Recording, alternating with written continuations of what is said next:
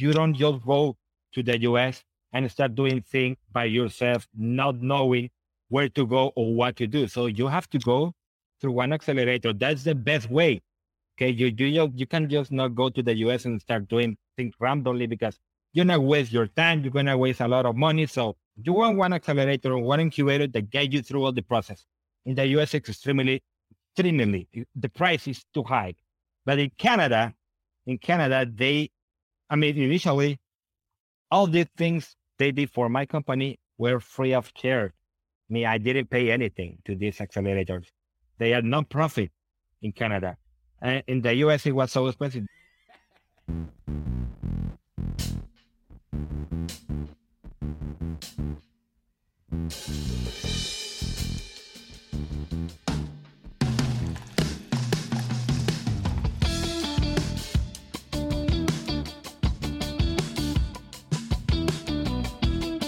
Well, good morning, good evening, good afternoon, good night, wherever you are in the world watching live or listening to this recording. Welcome to Social Confoes, a brand new edition.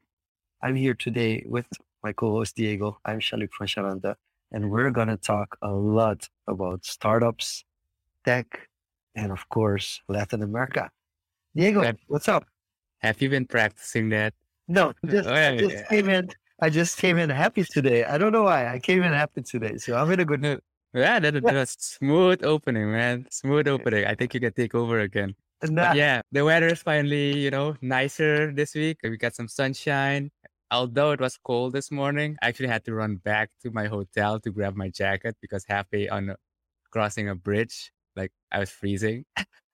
we don't we don't necessarily know the layered stuff, but I think we can get into that with our guests as well. But there's a layer secret for people that live in in, in colder countries that we, as people from warm climates, aren't always accustomed to. So I'm, uh, we're going to talk a little bit about that today. Yeah. Speaking of warm climates, today actually we have uh, someone from originally from Honduras and I think you can bring him up. And he's actually a few floors above me right now in his room. It's Mario Escoto Damas. That's the full name, right, Mario? That's correct. And thank you so much, uh, guys, for for the invitation to be here in your podcast. Uh, so that's accurate. My name is Mario Escoto Damas. Yeah. So, so, for some context, uh, yeah, we're basically both here in Portland, Oregon, United States, for the Wildlife Program, the Young Leaders of America's initiative. And yeah, it was actually Mario. I think was it the first week or the second week? I told you someone joined in from the chat on YouTube. It was Mario also joining like, hey, well, let's let's do the podcast, and here we are. a week awesome. later. So I thought you were gonna go into his name because it is Escoto Damas, and we want to know is that something like because some countries you have you have yeah. both your parents' names, or it stays. So yeah, something similar. My first name is. Mario, and my two last name is Coto Damas. And so in in the US or in Canada, normally they call me Mario Damas just because it's like normal naming the people for only one of the last name. In Latin America, we normally use the full name. So, so Escoto is your uh, mom or and Damas is for my mom last. Damas is yeah. Okay. So is that always the order? The you know the, the first yeah. last name from, is from exactly for the first uh, last name is for yeah. from your dad, and the second last name is from your mom. That's how it works in in our countries. How about Suriname? Yeah, we just use the you know the, the last yeah. name. So I only have one last name. So funny thing is, I actually have two middle names, and for a lot of the registration here, they actually use my second middle name as my last name because they expected Spanish, yeah. I think, from Latin America. So oftentimes uh, when we went to the medical center, it was my, it was registered to my second middle yeah. name instead of my last name. If they did that with me, I would become Chinese. A lot of character, special characters and things. So I, I, one of the things that I was curious about is we're from Honduras, and I'm trying to figure out because we have like yeah. the Caribbean, we consider the Caribbean the funny thing about Suriname is we don't actually we're not an island, but we're still part considered part of the Caribbean. And Honduras is kind of middle America. But I feel like there is no yeah, we're middle America. There's more like we are Latin America. So so who is part of Latin America Is it just the Spanish speaking countries? All the Spanish speaking countries. Exactly. That's something that really, how, how, can I phrase this? Amazed me about when I met Diego and other people here that are from Suriname, because it, it wasn't on my radar, to be honest, a, a country that speaks Dutch in Latin America I mean, that was really curious. I, I wasn't like uh, ready to understand that we had in Latin America a country named Suriname that speaks Dutch, another country that it's near you that speaks French. I mean, because, you know, overall in Latin America, we all speak Spanish and Brazil, which is the largest country after Mexico, is, is the Portuguese. So, but uh, essentially in, yeah. in, in, as we are considered the belly of America, because we are in the, in the center, Honduras is a small, tiny country in the middle of everything, you know. But normally, as as as as people, we tend to think about Latin America like that a whole thing that we all speak Spanish, and we don't realize that there are other languages, other cultures around there. But it was really interesting to meet Diego and, and know about your country and your culture. Okay, so you knew about Brazil, of course. Did you know about Guyana? That was, I, mean, I, I, heard about it because of the football, yeah. Guyana, and uh, you know the, the the the islands as well. But I wasn't like pretty sure where it was this country located. I thought it was like or an island somewhere in the Pacific, but then I realized it is in South America. So yes, I was a little bit lost at the beginning. yeah, the, the other thing is like uh, although we are on the content of you know, South America, the continent of South America. We, we're kind of also grouped into the Caribbean and our, our passport is also, you know, part of the Caribbean community. So that that's the the interesting thing I think about the our positioning. It's very yeah, yeah special for lack of a better word. But to pivot uh, back to, I guess, uh, the, the topic of today, talking about business, uh, as Mario told me, so he's he's running multiple companies. He can oh, tell yeah. us a, a, bit about it himself, and it's it's been a family thing for over forty years now. So c- can you give us a, a, brief breakdown on how those companies started and oh, sure. Uh, what your uh, yeah, my pleasure. My name, as I told you, is Mario uh, Escoto Damas, and I come from an entrepreneurial family. I am an entrepreneur, me myself. I was born in the middle of my uh, family who has been in, in this entrepreneurial world since almost more than 45 years ago. So my parents started uh, a business about manufacturing of conveyor belts and automation systems. And well, the company has been growing since then, and that has allowed us as an entrepreneurial family to open other businesses not related to the industry, but for example, in real estate, uh, hotels, luxury vacations, uh, accommodations, and also uh, selling properties uh, like uh, housing, apartment, etc. And also IT and also supply chain uh, management company. So we have been growing as an entrepreneurial family that had a very humble beginnings, but my parents had the visions to, to you know, uh, had some financial freedom at some point and offer us a better future. So I was lucky that my parents were very entrepreneurial and, and had this vision more than 40 years ago. And we have been in this transition now that uh, my my parents are about to retire, but they don't want, they don't really want to retire. But we have been in this transition of, of the succession of, of the, uh, of the, of the businesses. So uh, I am now uh, leading the second generation of our family of company group. And one of the things that we have been developing and improving over the last few years is family protocol which is exhaustive document and a manual that tells all the family members how we should manage the success, the succession and how this have to be done in a correct manner. So yeah, we have been working hard so we can we can make this switch so successful.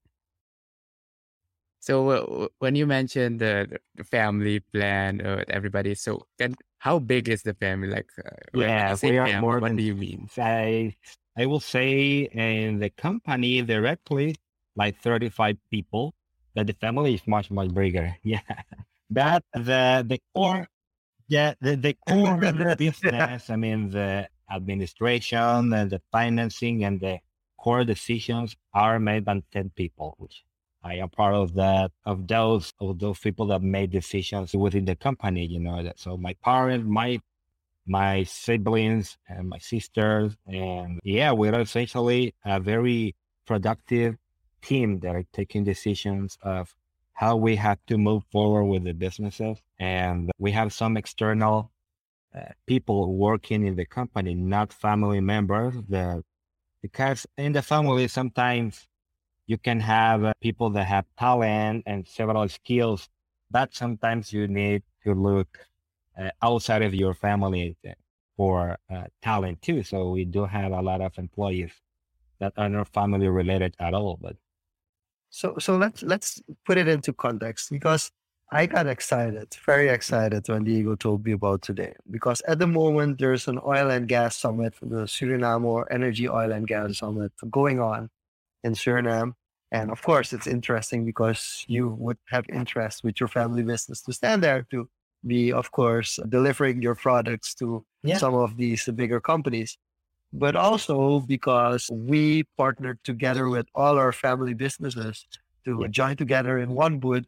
And it's kind of weird because most people know the businesses separately or know my business personally, and they come to the booth where I'm also in. And it's not a booth of our company, but it's a booth of a group with other companies that they're less familiar with. But the first company also comes from the early 80s, 40 plus years ago. So it's a very interesting story. I don't have yeah. a family quite as big as that's you. Uh, so so that's a lesson for me. Make more children so that the family process goes bigger. But I do have I do have a question, a couple of questions. And the first is what's the biggest benefit, but also the biggest downside from yeah, that's a generation that is very wide because you know we are in the middle of uh, a transition where the decisions are still made, uh, the final decisions are still made by, by, by the old ones, okay, by, by the people that started businesses. They're overlooking, oversee the entire operations, no matter uh, no matter who I am. Where I am currently leading, I am the director and advisor of our company in, in, in Honduras. And I also, that's a different story, but I think it's related because I immigrated to Canada as an entrepreneur. So part of our strategy to grow our businesses in North America. So I eventually had the opportunity to immigrate to Canada and I growing our family business into North America. In Honduras, we already have like the biggest market share. But what I want to tell you is that being a second generation, it's a bit of challenging because you have to work along with with the as with people that is shaped as in the old school. They have their own their own belief. They have the their own uh, uh, how can I tell you? I mean, in regard of taking decisions and also uh, business styles. They have their own styles of, of managing people they have their own styles of doing things. And we as young leaders or young people, we have different ways to, to, you know, using technology and, and blah, blah, blah. So we are more like technology driven and we tend to shortcut a lot of things that um, uh, we, we think that are not appropriate and the old people, my parents, all my uh, other family members that are taking decisions, they think that perhaps that's not the correct way. So it's a little bit challenging being like um, arguing who is right, who is not right. So it's also interesting to have both points of view about how we should manage the company.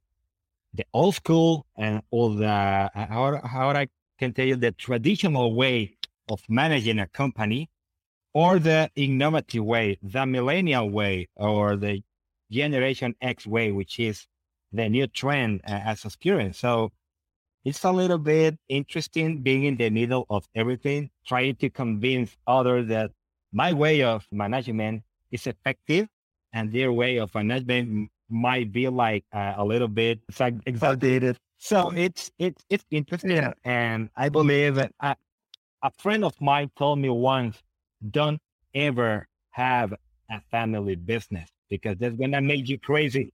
but I mean, we all love each other and we all enjoy our time at the company. Sometimes we bring business topics to the table while we are enjoying a weekend. Sometimes we don't leave the problems of the business at the business. We bring it to our homes.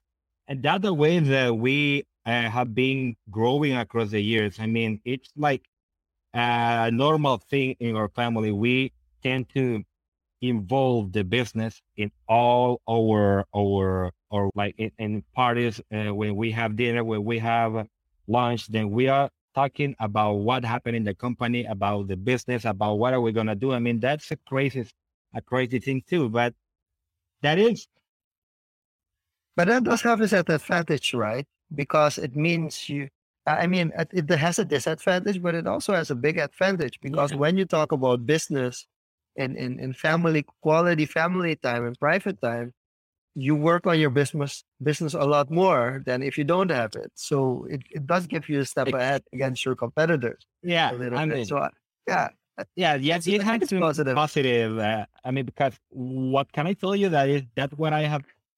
That is my my reality and our reality as as a company operated company. Uh, sorry, sorry, as a family operated company. So that is what I know how it works in my own environment. So I can I cannot tell you about uh, other companies that are not family operated, but I mean. I, I, I have a question on that part. Yeah. So you, you have the context of, you know, family operated. And in this program, from what you told me, you're also in a big company now, like global company. And you've been in meetings and you had the same debate on old generation versus new generation. But that company isn't necessarily like family related.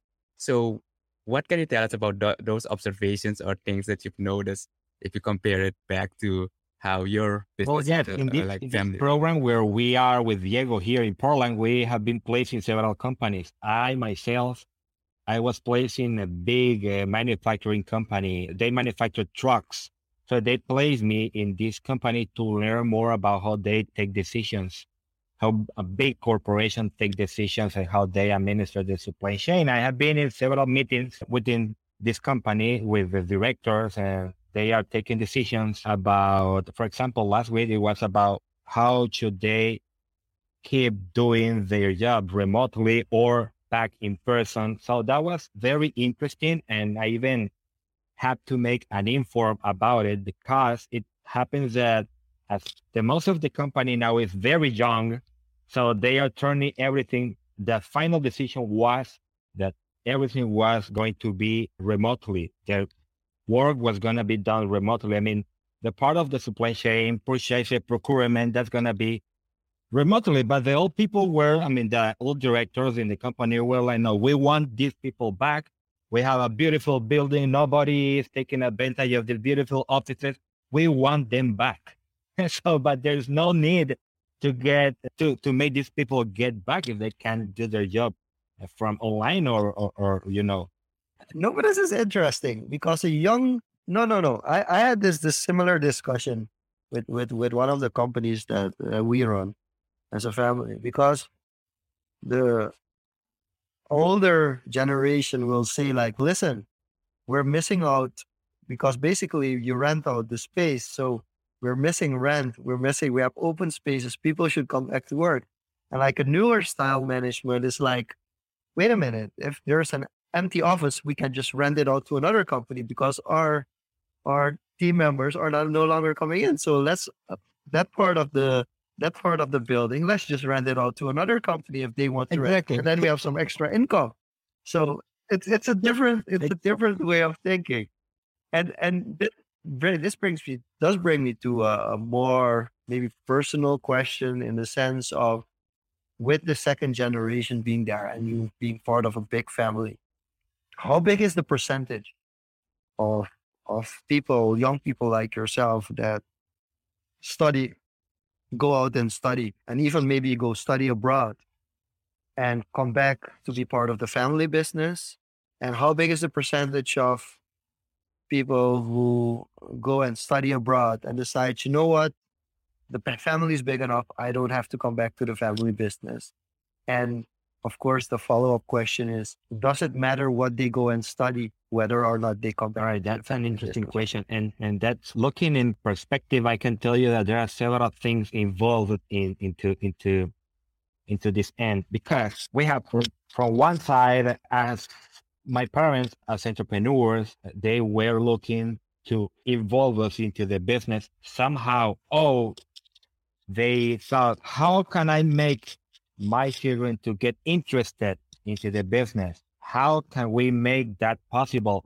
Because I could end it being a pilot or being a medical doctor or being some so, something else not related to the business, or I, I could have like other type of interest. And the thing is, it all starts in the childhood. So there are some some strategies that consultants use for the process of the transition to a new generation. So it all starts in the childhood. In, involving the children, me myself, I have done that, taking them to the company and made them feel how important is the company to achieve our goals. So it, it all starts since then. So that for obviously made me think since my childhood that I should prepare myself to eventually become a leader into my company. So I can tell you that like a 50%, like the half of the persons that are within the company and a part of the family think since they are very young that eventually they may have an opportunity within our company. So they try to prepare themselves in topics like engineering, accounting, administration, and things like that, because it's very possible it's something that happens all the time in, in our family. It's very possible that the first job that they're to get is in our company. So they try uh, to like make the effort to study something that will open uh, the doors to our company and that eventually will open them the doors to jump to other companies if they want to do that. In in my case, and in the case of our, or my siblings, we already knew that we eventually had to uh, take care of the of the company. So we were prepared, and we study uh, things that are related uh, or going to be beneficial for the company. For example, I myself study international business and management, and um, that really uh, helped me to create a strategy, expansion strategy of the company. My brother studied uh, engineering because we are supply chain in the manufacturing sector. My sister studied marketing. So it all, it's it, the mix of the talents, uh, the skills that we have is at the end really effective. So yeah, that's what I can tell you about it. It's basically cultivating a new board or you know management from childhood. And i i, I can't attest to this because the company i'm at is also like family run.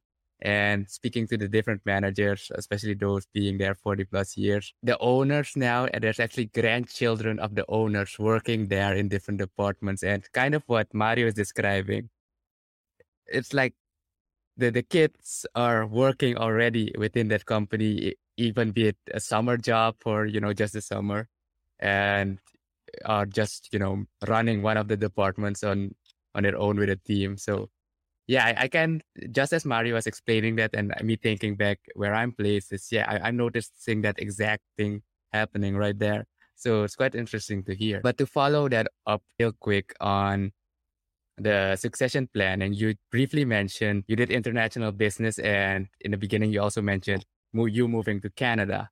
So how did that I guess, decision? Because I assume that the company is mainly in Honduras, like all the companies, right? How did that decision of moving yeah. to another country affect that business? And then we can go a bit in. Oh yeah, you got. So the thing is that as we have like uh, in, in in Honduras, we are leading uh, the industry. I mean, our industry. So there's there's no like more market room for growth in a company. Uh, I mean, I'm talking about Honduras, Guatemala, Dominican Republic, and Salvador, which are uh, the regional countries. So the the the industry, our industry, there is uh, we, we we are leading currently the industry in in in in that specific. I mean, in conveyors, conveyor belts, structures, things like that.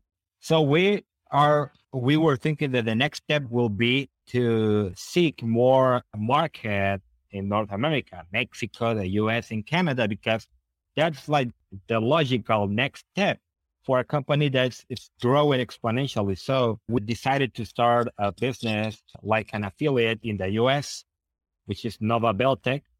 And with pretty much success, we were still manufacturing the majority of the goods in Honduras and also in China, but commercial, we had a commercial office in the US. And uh, then the next step will be jumping to Canada, putting an office in Canada too. Obviously, I I was the one that was like more prepared to deal with the installments of these new companies or these new affiliates, making partnership with the local authority, looking for strategic suppliers, and you know, setting the initial the initial steps of a new venture in North America. That was like my homework. I had to do that with a team of people. So for sure that I was like a little bit overwhelmed with a lot of things to deal a part of my regular job in, in, in Honduras. So that in the beginning was a little bit challenging. I had to hire some uh, people to help me with man, with management and with taking decisions. My siblings also were taking decisions for me. So I had I had to build a strategy in order to affect the business the least possible because a traditional family business, you need to be there to oversee all the operations. If you are not there, then it's going to be a problem. And I had to be away for, for a considerable amount of, of time. So for sure that in the very beginning, in the very beginning, it was very challenging. There were some operations affected because uh, I wasn't there uh, in person, but eventually we overcame uh, with solutions. And uh, then the pandemic started and everything turned virtual. So then we were like uh, understanding, we were understanding how to work online since before the pandemic. Because all the, the settlement of the new businesses in North America happened just before the pandemic. I mean, I'm talking about 2018, 2019, 2020. And since then, we have been working and growing the businesses in North America. And in Canada, you yeah, you're, you're now yeah. living So then right? after the settlement of our uh, office in the U.S. and started to commercialize our goods in the U.S., I personally found out that there were some programs in Canada that support uh, new business concepts. I realized while I was in the U.S.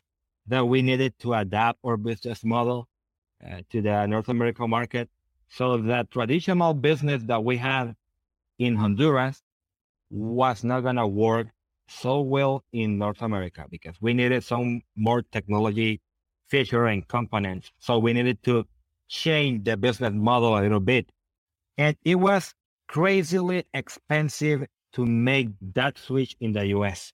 So we were looking for a strategy to reduce the cost involved in changing our business model. We find out that some accelerators and incubators in Canada were helping US uh, startups to establish an office in Canada to get to, to, to have a participation in North America overall and go global. So I was interested to learn more about how to make that happen. And I applied to one of the top world class accelerators in, in Canada with a new business model, proposing a new business, a new business model for a company adapted to the North American market. And uh, we were selected to go to Canada and uh, make a market validation process with one of the government designated accelerators. They help us uh, making market research to see if our new business concept will be successful or not in North America. And eventually we had the opportunity to establish the business in Canada with the help of this accelerator. And they kind of support our business idea uh, to be as a high potential business. So this is how we eventually got the invitation to move to Canada permanently to grow this business concept with the support of uh, one of the government designated accelerators. So there's a program in Canada named the Startup Visa program that helps entrepreneurs that have some high potential business and with some technology features, mainly companies that has uh, intellectual property and that has technology related businesses can apply. As of current, I think that the program has been accepted 75 companies since 2015 that the program was launched. Sorry, 2012 that the program was launched. So I was lucky to have the support of a world-class accelerator in Toronto that helped us to make a very well established business model to succeed in the North American market. And that way we had a lot of help from the government, from mentors, from other other people that are in the technology sector. So we can like uh, we could like take advantage of all this support that we were having to build our strategy and to eventually being invited to establish our business in Canada with no the the worries of our immigration status. So that was we were very lucky and also we were very very dedicated to to like we wanted to succeed. We have to do whatever it takes and we have to work hard in order to achieve that. So that was like a collateral effect of our entrepreneurial spirit. I can tell you that. It's, it's because it's also taking the opportunity because setting up because let's let's let's start from the beginning because basically if you first set up the business in the US and then snowball the snowball effect came from there. So what's the what the hardest part about setting up a business in the US? Yeah, the thing is uh, setting in the business in the US compared to Latin. I mean, starting a business like registering a business itself is so easy in the US that anybody can do it regardless of the citizenship citizenship uh, status. So no matter if you are a, a, tourist in the US, you can set your business, you can open a business account, you can do whatever you want. And uh, as a business owner, you can like start your business by your own. The thing is that in Latin America, it is very difficult. I mean, I'm talking like in general terms. In my country, Honduras, and in the nearby countries, if you want to register one company, you have to go in person to one place to make a big line, like three, four hours, wait for someone to take your papers and maybe wait one or two weeks to get a resolution if your company is or not incorporated or is not going to be accepted. So in the US or in Canada, it's a very straightforward process. You apply online, you put all your documents online, you just submit your application, you're going to receive a response uh, within 24 to 48 hours. So you know that there is a huge difference. This simple example that I'm putting you now, can you can imagine how we are in Latin America, like years away from from from the North American way of of doing businesses. What I mean is that it's much more easier to set a business in in North America than than in Latin America, and they have they have processes that make okay. it much, much more easier. That's one part. Yeah. Okay. This is just very interesting. That's just one part of of starting or registering a company. But the other part of the support that you may receive from local authorities, there is huge difference between the US or Canada or Latin America because in Latin America we don't have any type of like support for entrepreneurs like like like that. I mean, there's some programs across the years, some business grant in Latin America that we may take advantage of. But it's not a normal thing. I mean, it's really special when that happens. And uh, in Canada, that is like what normally happens is that the government is really supportive. They really help entrepreneurs. They really want entrepreneurs from Latin America to come and establish businesses. They invest money in these entrepreneurs. That that doesn't happen in Latin America.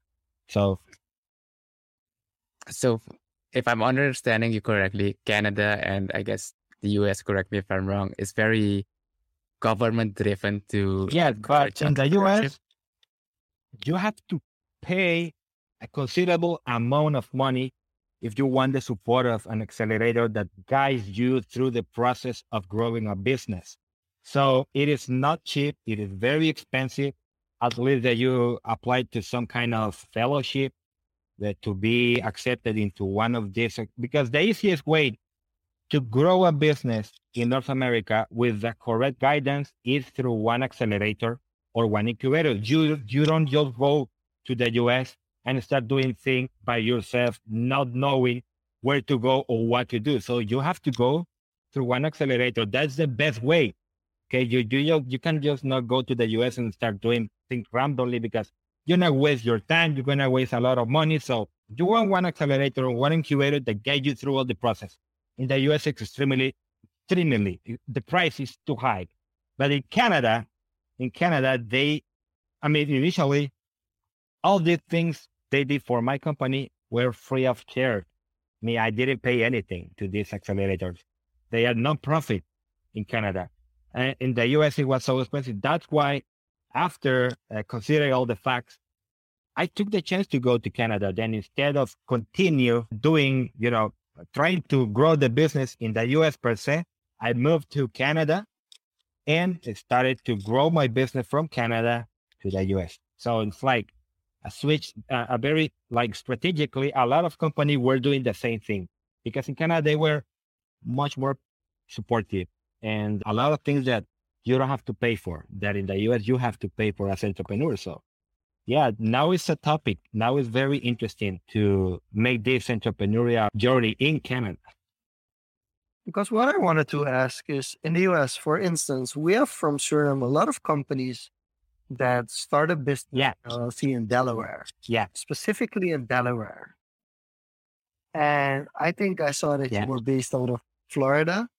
Can you tell us maybe a little bit of a difference between different states? This is not necessarily all of them, but like what's the biggest difference that you feel is there between different states? If it's all about taxes. It's all about taxes and uh, how you're going to pay those taxes. So if a company is incorporated in Delaware, which is the normal practice, if you are an international company and you're willing, like you're wanting to not avoid, but to save some cost, related cost to the taxes, then you will incorporate a company in Delaware because that's the the state that has like almost zero percent of, of of of taxes. So you don't pay taxes if you are a Delaware business. You only have to pay one thing that is called the franchise franchise cost. So there's no any related taxes uh, attached to the business. Then after a company incorporates in Delaware, they can request an extra state permit to operate anywhere else in the US. But the base of all the operations are still in Delaware. So there are a lot of companies that help like foreign uh, entrepreneurs like us to do this kind of thing. And they know how, I mean, they know the pathway. They know that entrepreneurs don't want to pay at the least taxes as possible. And when the operations of, of the business are considerable, it's a lot of taxes involved. And if you have the possibility to reduce those costs, then you are going to take the chance. And in terms of, of differences, I think that California is the, the state that has the highest tax rate in the US as of current, with Delaware leading the preference between any company from abroad. So, yeah, that's a very great strategy. It's like the normal pathway. If you go to an accelerator or an incubator in, in the US, they're going to recommend you for sure. Uh, incorporate your company in Delaware initially if you want to reduce your initial cost.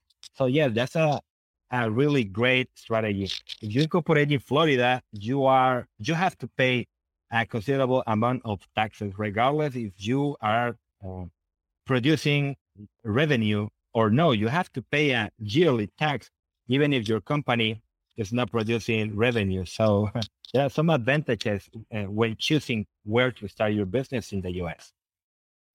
But you completely moved over to Canada right now. Is are you still incorporated? Yeah, we only have a distribution office, uh, warehouse in the US. Yeah, yeah, so all works from China, with, where we have our manufacturing facilities, where we manufacture all our brands, our conveyors, our rubber, and everything, and everything is exported from China to our other manufacturing facility in Honduras. We were the first company in our class to be accepted into a free trade zone in Honduras. So, are from China to our warehouse and manufacturing facility in Honduras. Then everything goes to the US to have a stock in the US for the North American market. But everything is yeah. the invoices or where the customer pays everything is to Honduras branch and to our Canada branch. So everything goes from Honduras or from Canada or, or from the US, sorry, up to Canada and to the rest of the country. So we have a, a, a an infrastructure infrastructure already in place for the logistics and everything. So yeah. Mm-hmm. Ah, that's cool. Okay, so to, to you want to go first? No, you, no, you put you put the intelligent question out there. I'm gonna have some just uh, casual social conversation. Yeah, after it, just one to to go full circle. So from the start, it started as a you know conveyor belt manufacturing company. This was the core company exactly. and kicked everything up, right? And this allowed, I guess, uh, the family to expand, have capital available to you know invest in other companies. How does the like I guess success or profitability from the the companies the or the group of companies compared? Is the conveyor business uh, still a majority? How how do the other types of businesses yes yes uh, uh, definitely the conveyor uh, conveyor belt and and spare parts and, and, mechanical parts that we sell still on on the top that's like the most profitable business still being the more profitable business because we already have a, a huge network of customers that, and we have agreement with customers. We have contract with customers on a monthly, on a yearly basis that have been working like that since more than 25 years ago. So it's like we, we, we have to comply with these contracts and that's, that's not it, it's different like for example from one hotel or a different kind of like real estate that it all depends on the market and and have like up and downs and things like that. In in our case with the supply chain uh, and manufacturing of conveyors and all the related parts we already have like a, a stability and we already like know what's gonna meet that consumption of of goods for the next year for example so we have to prepare and all our stock, all our manufacturing in order to comply with all the contracts that we have. So it's like uh, the business that is currently giving us the most of the of the profit and the most of the of the of the revenue. And it's like uh, I think in part of the other company, it, that's the one that has the better profit profit rate because this this is a very special or a very specialized industry. So there is no like a lot of company that can do the same thing. So you need to have. It's hard yeah. to break the market. It's really hard to break the market because you've been doing it for so long. So you have an advantage that any new player on the market, they, they can compete with that advantage because you're so far ahead. And and I think that's something that's really underestimated about about bigger companies, especially because we started with the difference between the new management style and the old management style. And there is still a part that because something is kind of it's completely stuck, it's kind of rigid, you can't change it anymore. So you see it as a, a, a negative or maybe not something, but again, it's the same structure that is so rigid that kind of it, it makes it impossible to to copy as like a new cover on the a new kid on the block or a, a competition. So I think that's very interesting to see as well that there's a reason why companies are there for 40 plus years and they remain as big because you already have yeah. a certain infrastructure, certain contracts, a certain structure internally as well, where you have a consistency that like your competitors who just start out, even if they come from abroad and they're big abroad, they come in, they don't have the same. That's competitiveness advantage. The uh, definitely plays a positive. Uh, I mean, the results of being uh, a pioneer and a leading uh, company within that industry has its advantages. What you mentioned is one of those advantages. Okay, so before Jean-Luc goes to his fun question, I have more of a personal question on being part of, I guess, you know, a, a successful business, successful family. You're very humble. So the, the, the first time I met you, you're a very chill guy, a very humble, very fun. And, you know, you, we, we briefly talked about value. So can, can you tell us a bit about, you know, growing yeah. up, how you got those values and that yeah my my my parents were born in the countryside and they dedicated almost the half of their life their childhood and everything in the countryside uh, and they have very humble origins.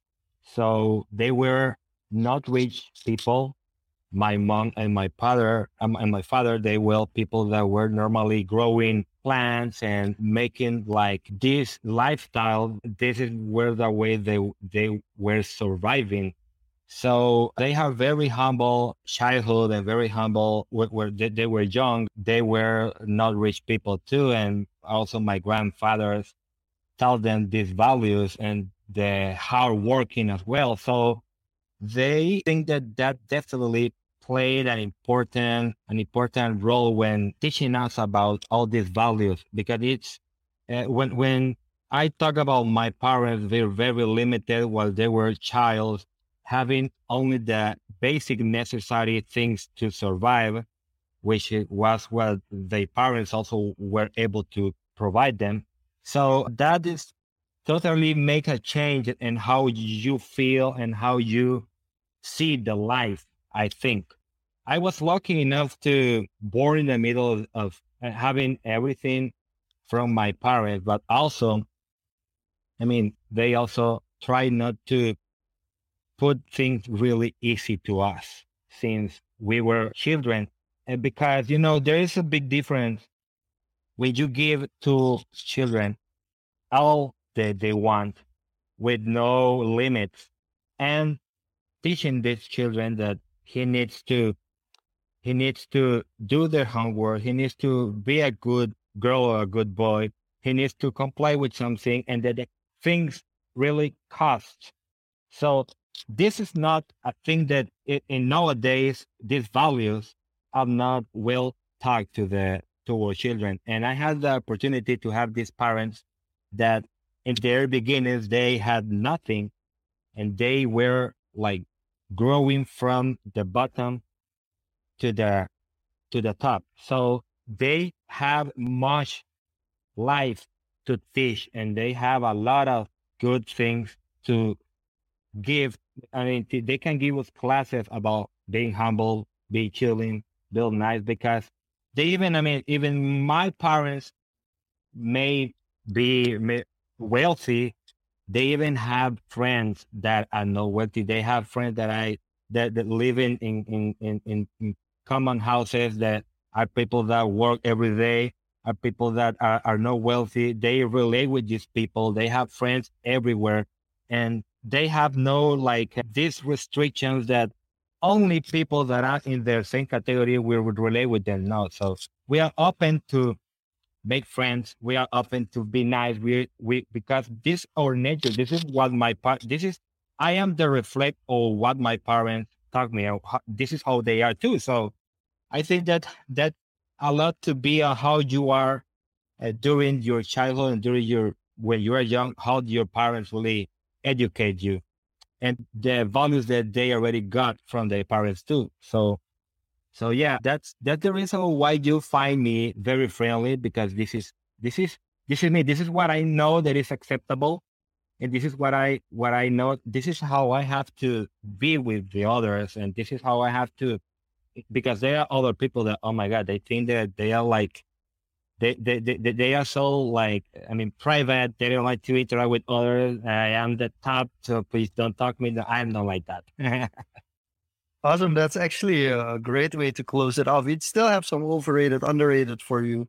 But before we get to that part, because we started with Honduras being from Latin America, Honduras is quite close Ecuador? to the equator as well, right?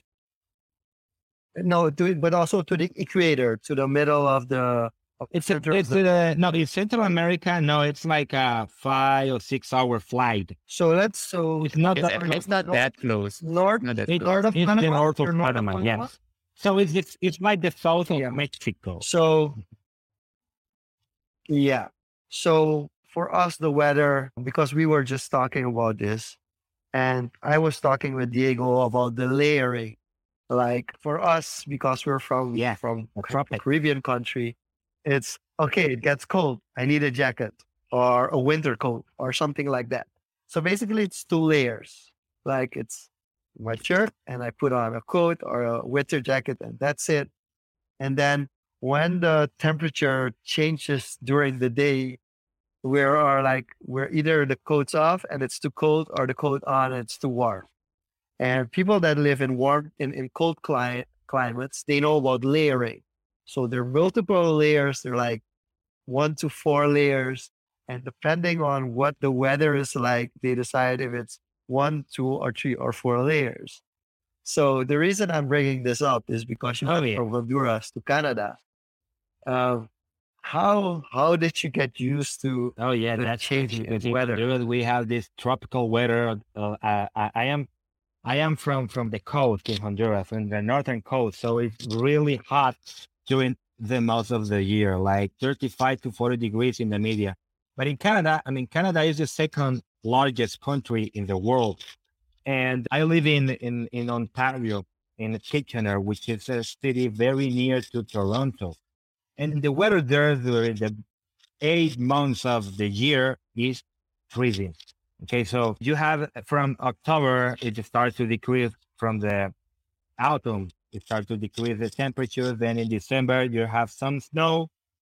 And uh, then in January, February, March, it's totally white outside. So we have tons of snow in Ontario during the winter.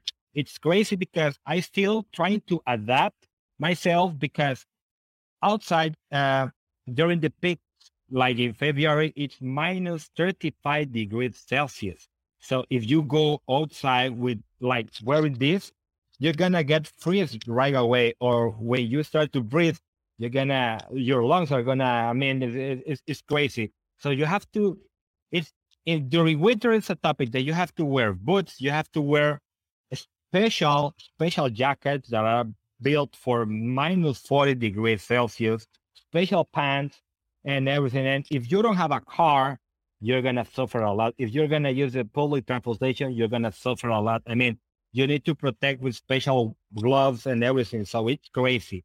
But for example, in British Columbia, which is another province in Canada, it, the weather during the winter, it's much better than in Ontario because uh, there's almost no snow in British Columbia, in Vancouver, for example, which is a city north from we are from where we are now, north from here, which is in the Pacific, they almost don't have any snow. So we have in Canada these two two two type of weather that when it's winter you have minus 35 minus 40 degrees in outside of canada but in the same the same time in british columbia which is in the other side you don't have snow so it's really crazy because as I told you, Canada is so huge. My my daughters that are now almost what two years living in Canada, they are more like uh, uh, getting these changes. They are more like uh, getting all with this weather and everything. So they're because they are kids, but for us as adults arriving in Canada, new weather, new everything, it's a little more difficult. Thank you for sharing that, Diego. I guess we have a little bit of time to do maybe two, two overall unders each. Yeah, that's that's the one each. The one each. Okay. Yeah, yeah, yeah. Okay.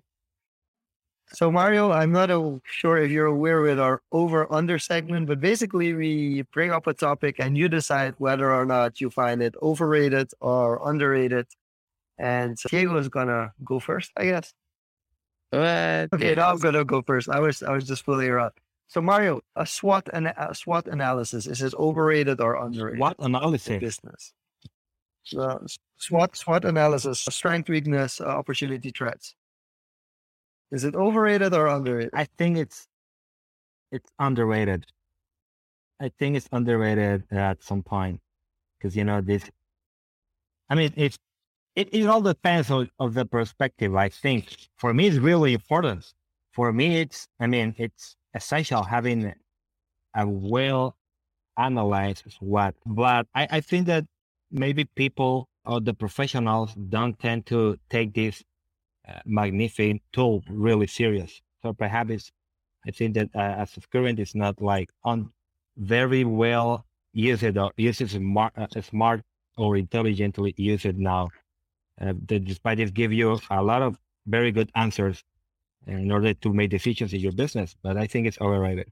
So, do you think it's it's it's not being exactly. used as enough enough because people don't quite know how to implement it, or do you think it's more of a being rusting? I don't have that. That's because we have the new generations now. Exactly. That want to uh, act fast and maybe find other ways. So that's like a little bit of. Uh, it all depends on new generation, I think, but that's the main reason of why I think we don't tend to use those uh, tools anymore. So we are like trying to use new, inno- innovative ways to to get to the same place. Okay, for me, okay, I found one. Let's see.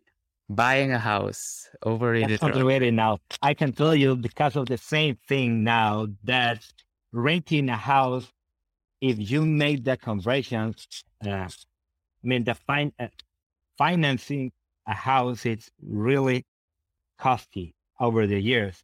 So that's one of the reasons why now young people are preferring to rent a house and have the freedom of moving anywhere when they want to do it and leaving all the belongings behind instead of buying a house that they have to be attached to a debt and they have to pay over 20, 30 years that debt. So it's about freedom. I think now it's about financial freedom. This is a trend. But of course, there is a good portion of the population that is still buying house. I mean, for owning a house to have that feeling that they own something. And I believe that is pretty much only for that to have that feeling that they own something because they could live anywhere, to be honest. So are you renting? No, I am. I'm just no. I I, I, I own my place. I own a place in Canada, but that's okay, okay. like a normal trend as a parent. Yes, because all my yeah, yeah. every every all my it is, it other colleagues entrepreneur they rent their home. Yeah. Got it. No, awesome. Mario, thank you for joining us. Yeah, and uh, appreciate you sharing. This was a very, very insightful conversation, especially on the aspects of family business. And I think also, you know, the opportunities that, you know, there are in the United States and Canada and the challenges is there. I think you laid that out very well for us. Yeah, my pleasure. So appreciate it. can talk uh, more about uh, uh, specific programs and specific pathways in, in other in other uh, podcasts. And, uh, you know, you have my contact. You can just let me know. Yeah, that, that's there's so much we haven't touched on yet. Some more fun stuff, but I think we'll leave it here for this episode. So, Jean-Luc, any final Thank thoughts, so and then you can close us off. Yeah, I want to thank you as well, Mario. It has been a great so- social conversation. For me, very exciting to hear about family business, but also, like Diego said, expanding to other countries. I hope we can learn a lot more. The last thing before we close it off, how can people get? Oh, well, they, they can add on my social network. I have a Facebook uh, at Mario Escoto JR. I will put you in, in the chat. Perhaps you can. Yes. Ah, Junior. uh, yeah. Exactly because my, my parent is and uh, like uh, Mario Escoto the third, sorry, Mario Escoto Jr. So they can contact me there or through my my nonprofit in Canada, which is www.lccei.ca. So they can contact me. Okay, we're gonna we're gonna Yeah, put the exactly. first one My sug- first. Yeah. Mario Escoto Jr.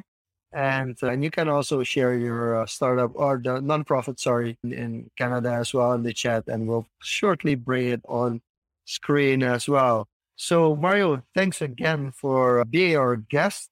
For those of you who are watching uh, or listening, the recording will be uploaded this weekend. No, no. All right, no, no, no. the, the in- uploadings are kind of in the, in the, in the near future. And uh, of course, as always, before we close it off, the website lccei.com. So give it a visit if you are interested. For those who are listening to the audio recording, lccei.com. That was it for this week's Social Confoes. We'll see you back next week, same place, same time. Bye bye.